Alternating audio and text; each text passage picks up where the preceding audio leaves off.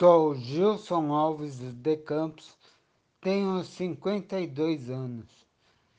Certo dia estava eu fazendo um trabalho voluntário com uns amigos, distribuindo sopão.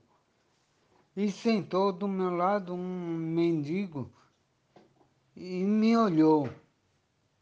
Eu olhei para ele e falei, o senhor gostaria de um prato de sopa? Ele falou, não. O senhor quer um pedaço de pão? Ele falou, não. Eu falei, e o que o senhor deseja? Ele falou, olha meu rapaz, eu sentei aqui do seu lado, porque você, entre todos que estão aqui, é o único que nos dá ouvido. Então eu sentei aqui para desabafar com você.